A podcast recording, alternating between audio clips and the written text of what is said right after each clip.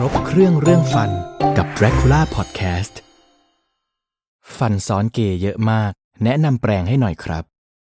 สาเหตุของฟันซ้อนเกยนั้นเกิดจากพื้นที่ของขากรรไกรกับความใหญ่ของฟันไม่สมดุลกัน หรือการขึ้นของฟันที่ผิดทาง จนทำให้เกิดการซ้อนเกยขึ้นมา ซึ่งการดูแลฟันแบบนี้ แค่การแปรงฟันอย่างเดียวไม่พอแน่นอน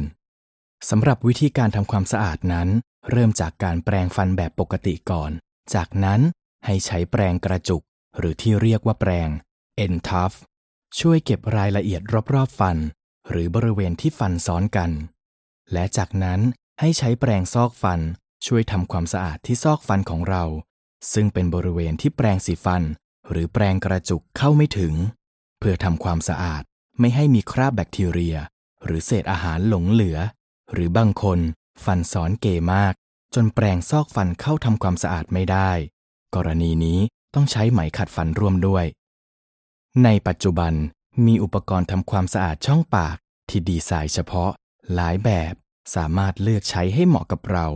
อย่างแปรงสีฟันทั่วไปที่ขณะนี้ก็ไม่ได้มีเพียงขนาดเดียว หรือแปรงซอกฟันก็มีหลายไซส์ สามารถเลือกใช้ให้เข้ากับเราได้สำหรับคนที่มีฟันซ้อนเกนั้น